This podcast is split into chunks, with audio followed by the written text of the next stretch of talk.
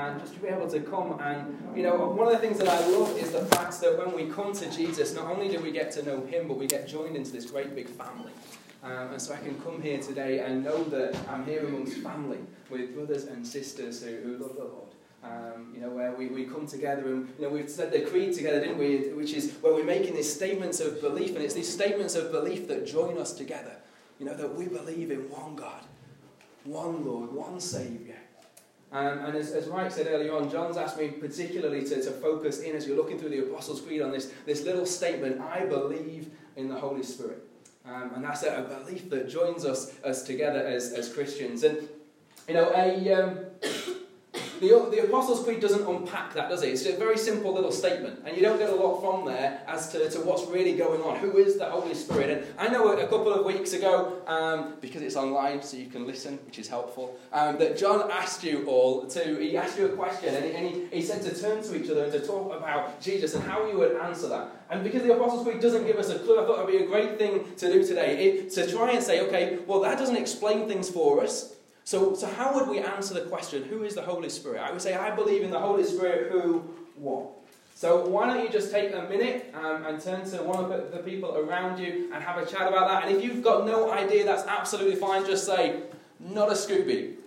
Not a problem. That's absolutely fine. So, um, but yeah, why don't you just turn to someone around you? And you've got about a minute and just say, Who is the Holy Spirit? What would you want to say in the creed to say the Holy Spirit? I believe in the Holy Spirit. Who? What? Go for it.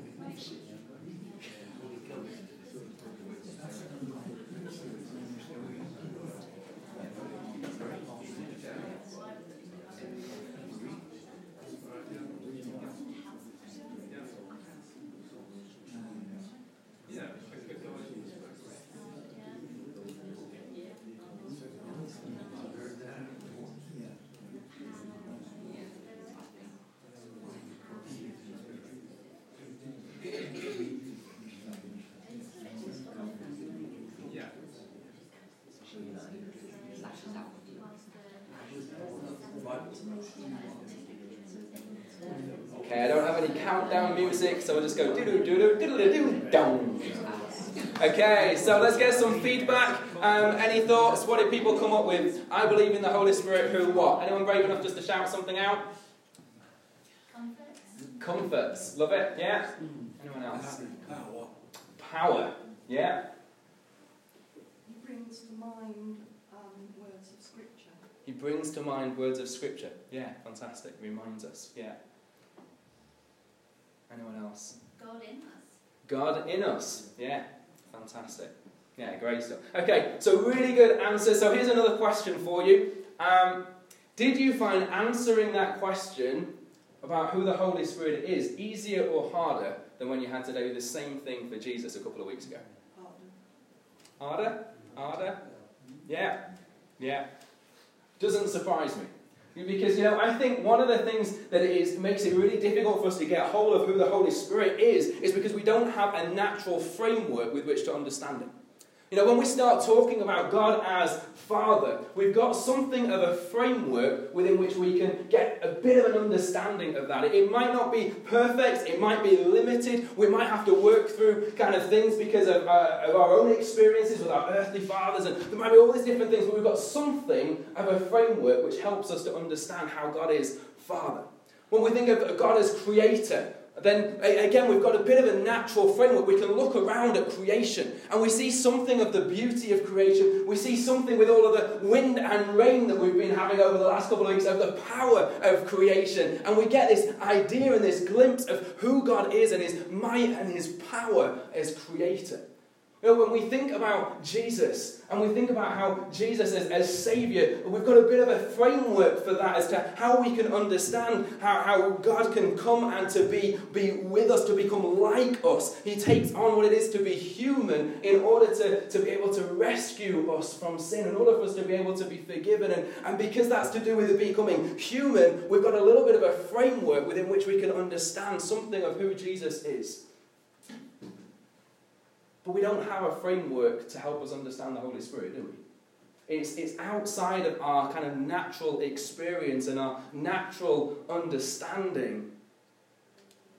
And so, what do we do? What do we mean when we say, I believe in the Holy Spirit? And some of the things that you kind of came up with, perfect, brilliant answers, and you'll see those as we, we look at a few different verses today. I thought, though, one of the verses which I love and I think is so helpful for us to begin to put in place this framework to understand the Holy Spirit is the way that Jesus talks about him in, in John 14. And so that you understand what's going on, before we look at, at the verses, just imagine for a moment that you are one of the 12 disciples who has lived with and walked with Jesus for the last three years. And during that time, Jesus has taught you, Jesus has, uh, has, has been there for you, you've learned to rely on him. Because, you know, when someone was sick, like Peter's mother in law, they just sort of brought Jesus to her and he healed her. When, when they were, were hungry and they, and they had nothing to eat, Jesus supernaturally provided them with, with food. He multiplied the food so there was enough for everybody. When Peter had an issue with his taxes, Jesus gets a coin to appear in a fish's mouth so that he can pay them. So, so they've lived with Jesus, and he's not only taught them, but they've learned to rely on him, and he's been the one who's, who's helped them every time that he's needed them to. He's their hope and he's the one that they have learned to rely on. And then one day Jesus says, and imagine this is you, that's all been your experience. And Jesus comes along and he says, Right, the day is coming really soon when I'm going to leave you. And I'm not going to be here anymore. And this is a shock to his followers. But Jesus says, It's okay because I've got a better plan than you can begin to imagine in place. In fact, you know what? It's going to be better for you that I go than if I stayed. I might be going, but I'm not going to abandon you. And then this is what Jesus says in John 14, verses 16 to 18. And this is from the Amplified Version, which is why you got the little brackets and things in there. But it, I just think it really helps to unpack something of what Jesus is saying here.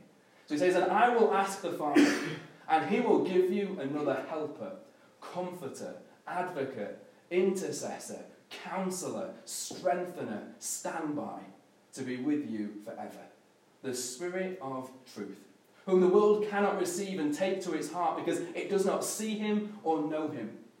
But you know him because he, the Holy Spirit, remains with you continually and will be in you.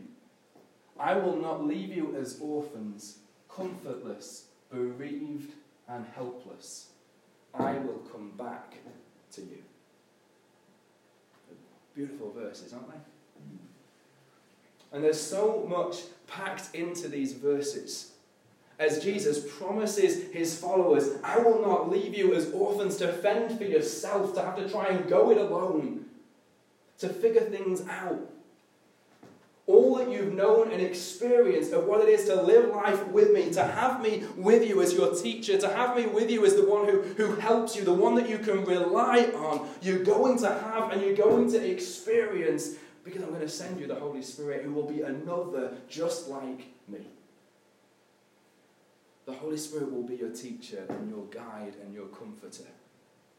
He will remind you and bring back to mind the things that I've taught you. And just pause and think for a moment about how amazing this is.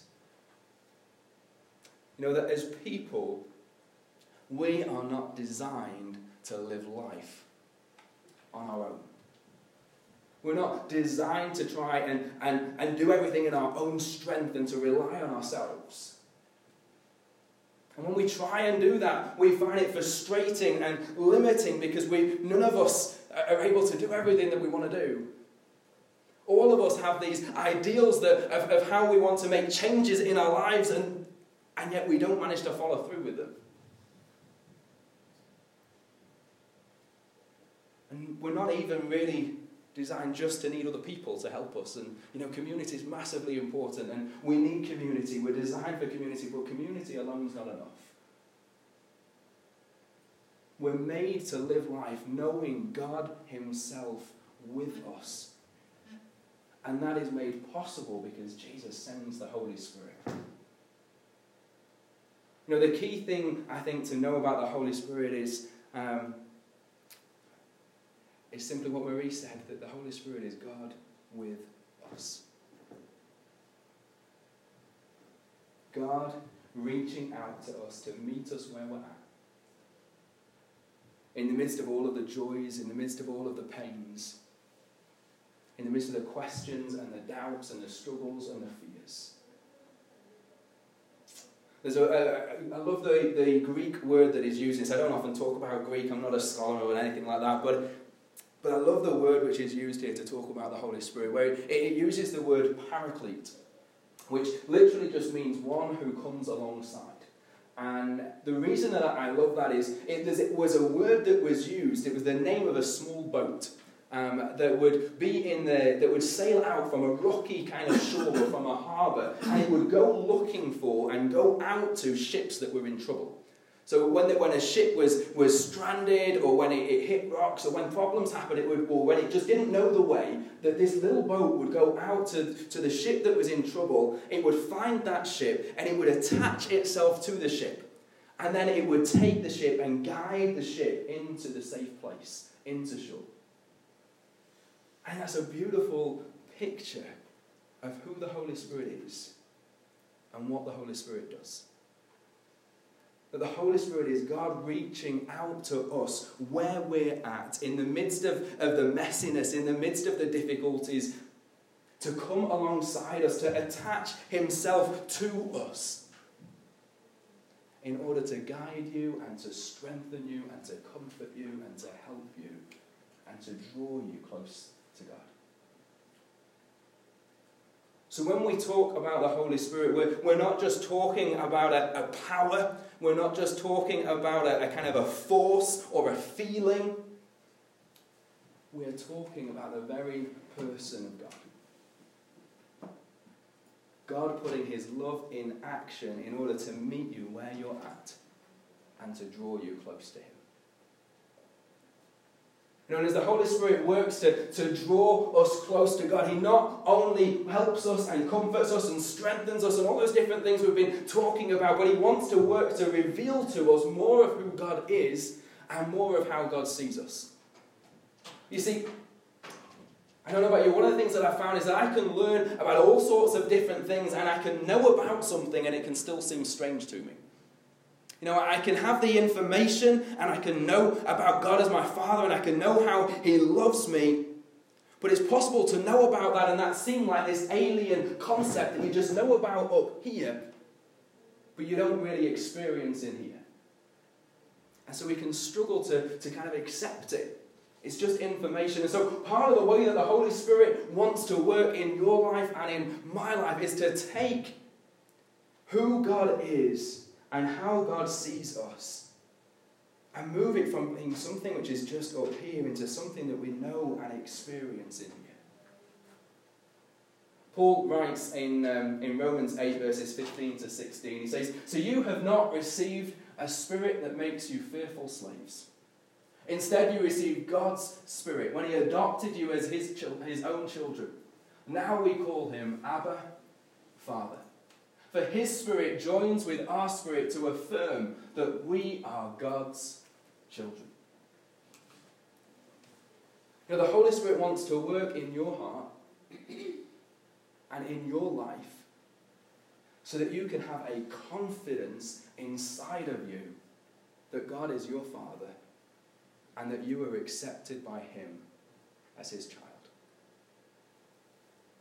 The primary thing the Holy Spirit wants to do before anything else is to make sure you know beyond a shadow of a doubt that God loves you and that you are precious to Him.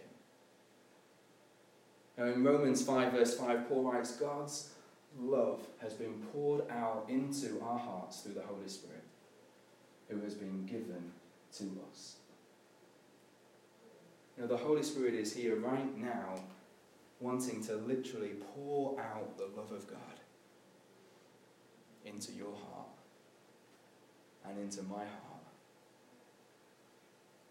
And you know, there is power in God's love. There is power in God's love to transform and to heal and to restore. I came across a story a little while ago um, of a man called Robert Cornwall. I don't know, if some of you might have heard of Robert Cornwall, some of you might know the story, but he, he was a man a lot of years ago who, who led a church in Oregon, in America.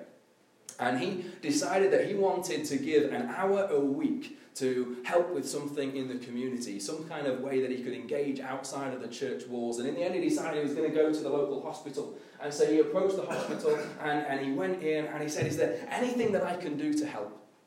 And the hospital warden said, Well, there isn't really a lot that you can uh, do to help, to be honest. So, well, there's one thing.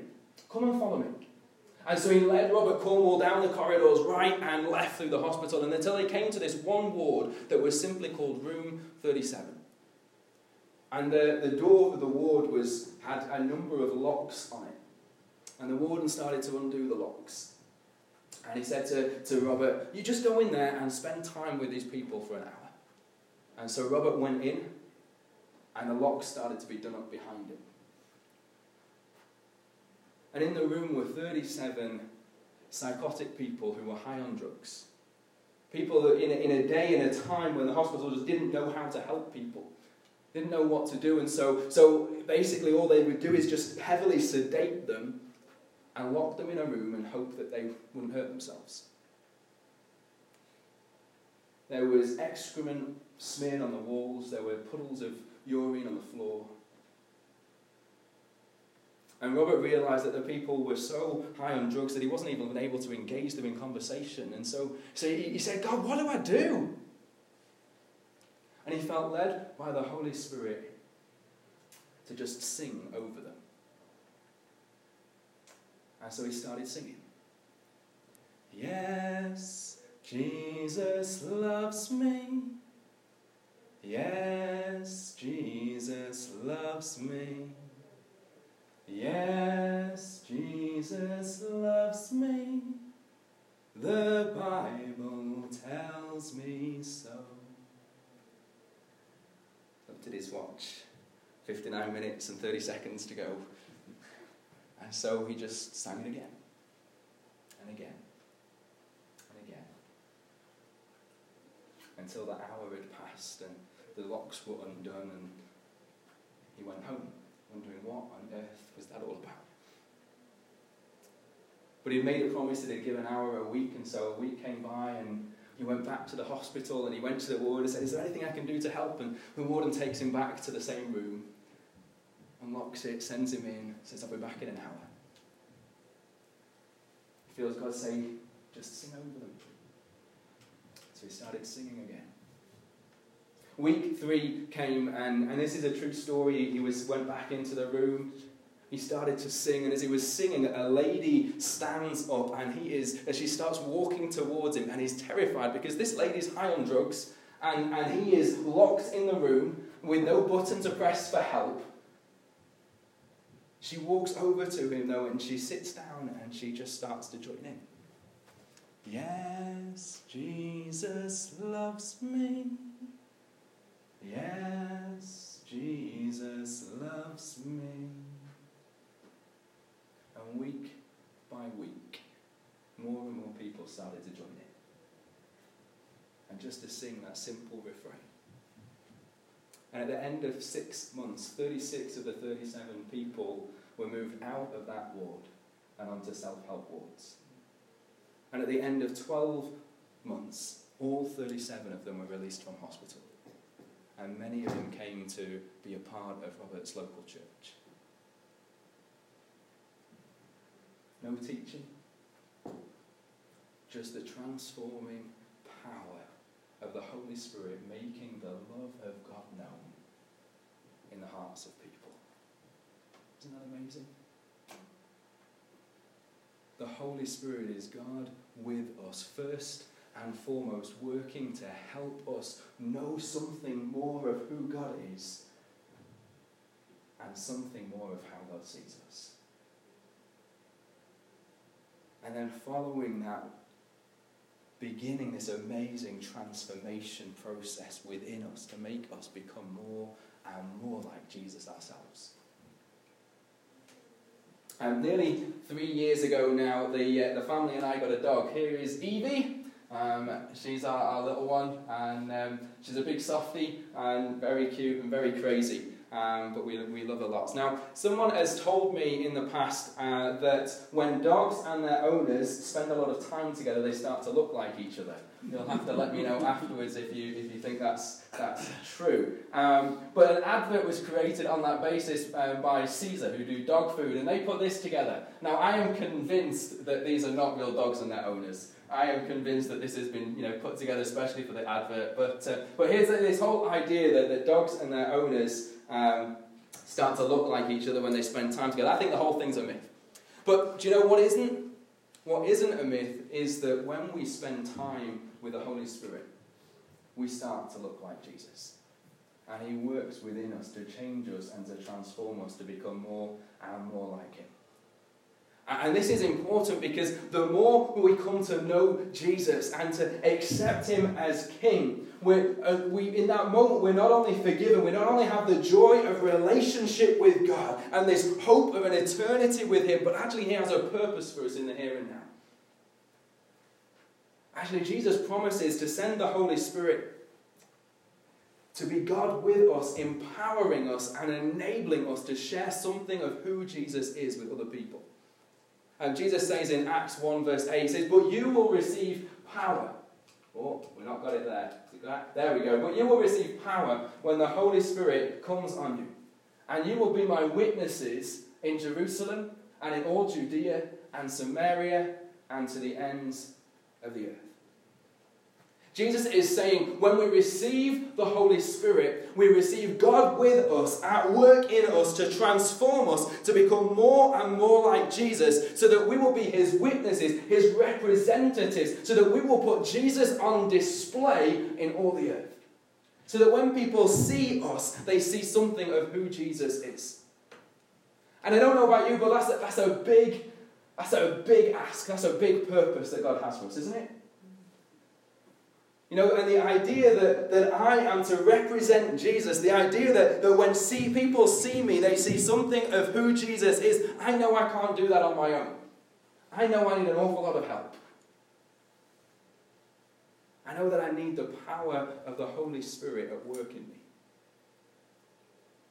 And so the Holy Spirit, part of his work, as well as wanting to reveal to us who God is and, and how he sees us, as well as wanting to comfort and guide and strengthen us, part of his work is to shape our character and to transform us from the inside out to become more and more like Jesus. Paul talks about this when he talks about the fruit of the Spirit and how, how that when the Holy Spirit is, eh, when we walk with the Spirit, when the Holy Spirit is with us, we grow in the fruit of the Spirit. We grow in love and joy and peace and patience, kindness, goodness, faithfulness, gentleness, and self control.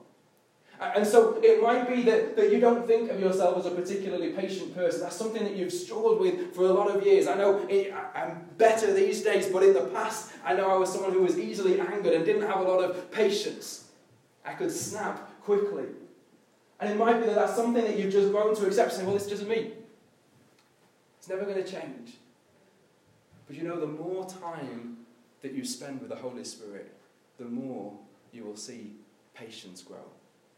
It might be that you, you battle with things, with, with temptation, and there's areas in your life where you just feel like you always give in and you can't hold out. And, and it's something that you've been struggling with for, for years in a cycle, and you just thought, well, this is just me, I've just got to live with it. But you know, the more time that you spend with the Holy Spirit, the more He will grow self control in you. The Holy Spirit is God with us, working to transform us from the inside out to become more and more like Jesus. And this isn't just about our character. You know, when we look at the example of Jesus, we, we see how he moved in God's power, how he moved in signs and wonders, how he, he, we saw people healed. And Jesus did all of that not from a place of, of, of, the fact that he was, he was fully God. He did all that place from the fact that he was fully human, reliant on the power of the Holy Spirit working in him and through him. The same Holy Spirit that Jesus promises that he has given to us. And so as we as we think about receiving the Holy Spirit and, and the Holy Spirit wanting to work to enable us to be Jesus' witnesses, to represent Jesus, to put Jesus on display, Part of what he wants to do is to give us gifts. To give us what Paul talks about as the gifts of the Spirit. You know, gifts like healing and prophecy, gifts like uh, the gift of tongues, gifts like administration and hospitality, you know, amazing gifts that he wants to give in order to, to enable us to put Jesus on display. That's what it's all about. It's not about weird and wacky things, it's not about being kind of crazy. It's just about making Jesus known. Jesus operated in the power of the Holy Spirit, and he wants the same for you and me. That we would become more and more like him. That knowing God with us, having the love of our Heavenly Father poured into our hearts, knowing that He is with us at every moment to help and to guide and to comfort us and then experiencing His power at work to transform us from the inside out and enable and equip us to put Him on display. Now, if you are longing for a deeper experience of the love of God, to be set free from insecurities and, and doubts and fears, because you know what you're of great value and nothing can shake that because you're a precious child comes from the Holy Spirit. If you're feeling overwhelmed in life and like you're just not sure how you're going to cope and how you can keep doing all these different things, and you've been trying to do it all in your own strength and it isn't working and you need help, it comes from the Holy Spirit. If there's areas of your character, things that you've battled with and struggled with that you'd love to change, but you've just grown to live with and you're not sure they ever will, do you know what? That change can come with the Holy Spirit. If you have people in your life that, that you long to see healed, if you would love just to see, see the signs and wonders that, that, that we read about in Scripture, to putting Jesus on display here in Bodmin, you it comes with the Holy Spirit. And again and again, as you read through the Bible, you'll find people talking about being filled with the Spirit. In Ephesians 5, verse 18, Paul uses this language and he talks about how we're to be continuously, ongoingly filled with the Spirit. And we see this in the examples of the lives of, of, of, the disciples. You think about Peter. You know, Peter is, is filled with the Spirit at, at, the day of Pentecost, but there's at least three other occasions through the book of Acts when we read about him being filled with the Spirit again.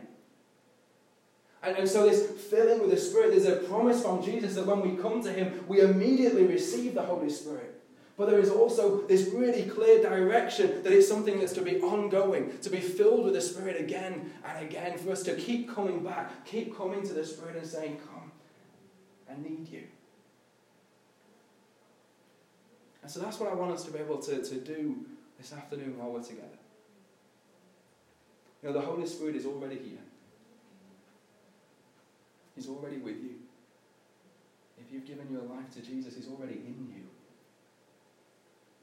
Know, God never leaves us. But you know, one of the ways in the images which I find really helpful for this is that the Holy Spirit is sometimes talked about as like a rushing wind. And when we talk about being filled with the Holy Spirit, it's not about the Holy Spirit being absent and then coming. It's about us putting our sails up.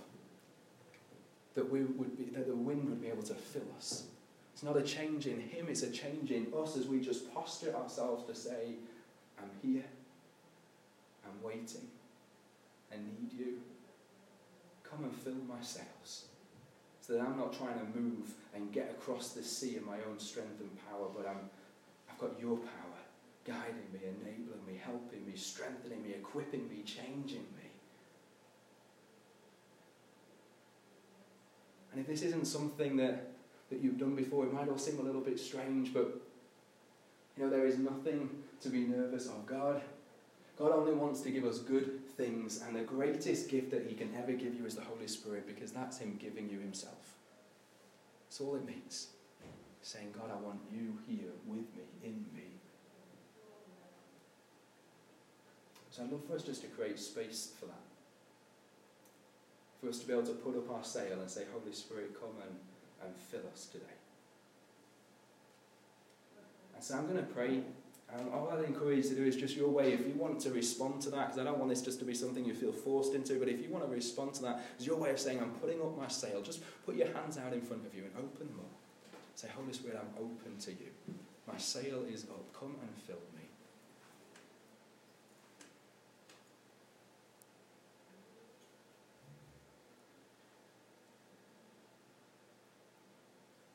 Holy Spirit, we are here. We are open. We are longing for you. I ask that you would come now and you would fill me afresh and you would fill each and every person here. I pray that you would work as you love to, to make yourself known, to, to help us to see more of who you are and more of how you see us. I pray, Lord, that you would pour the love of God into the hearts of every single one of us.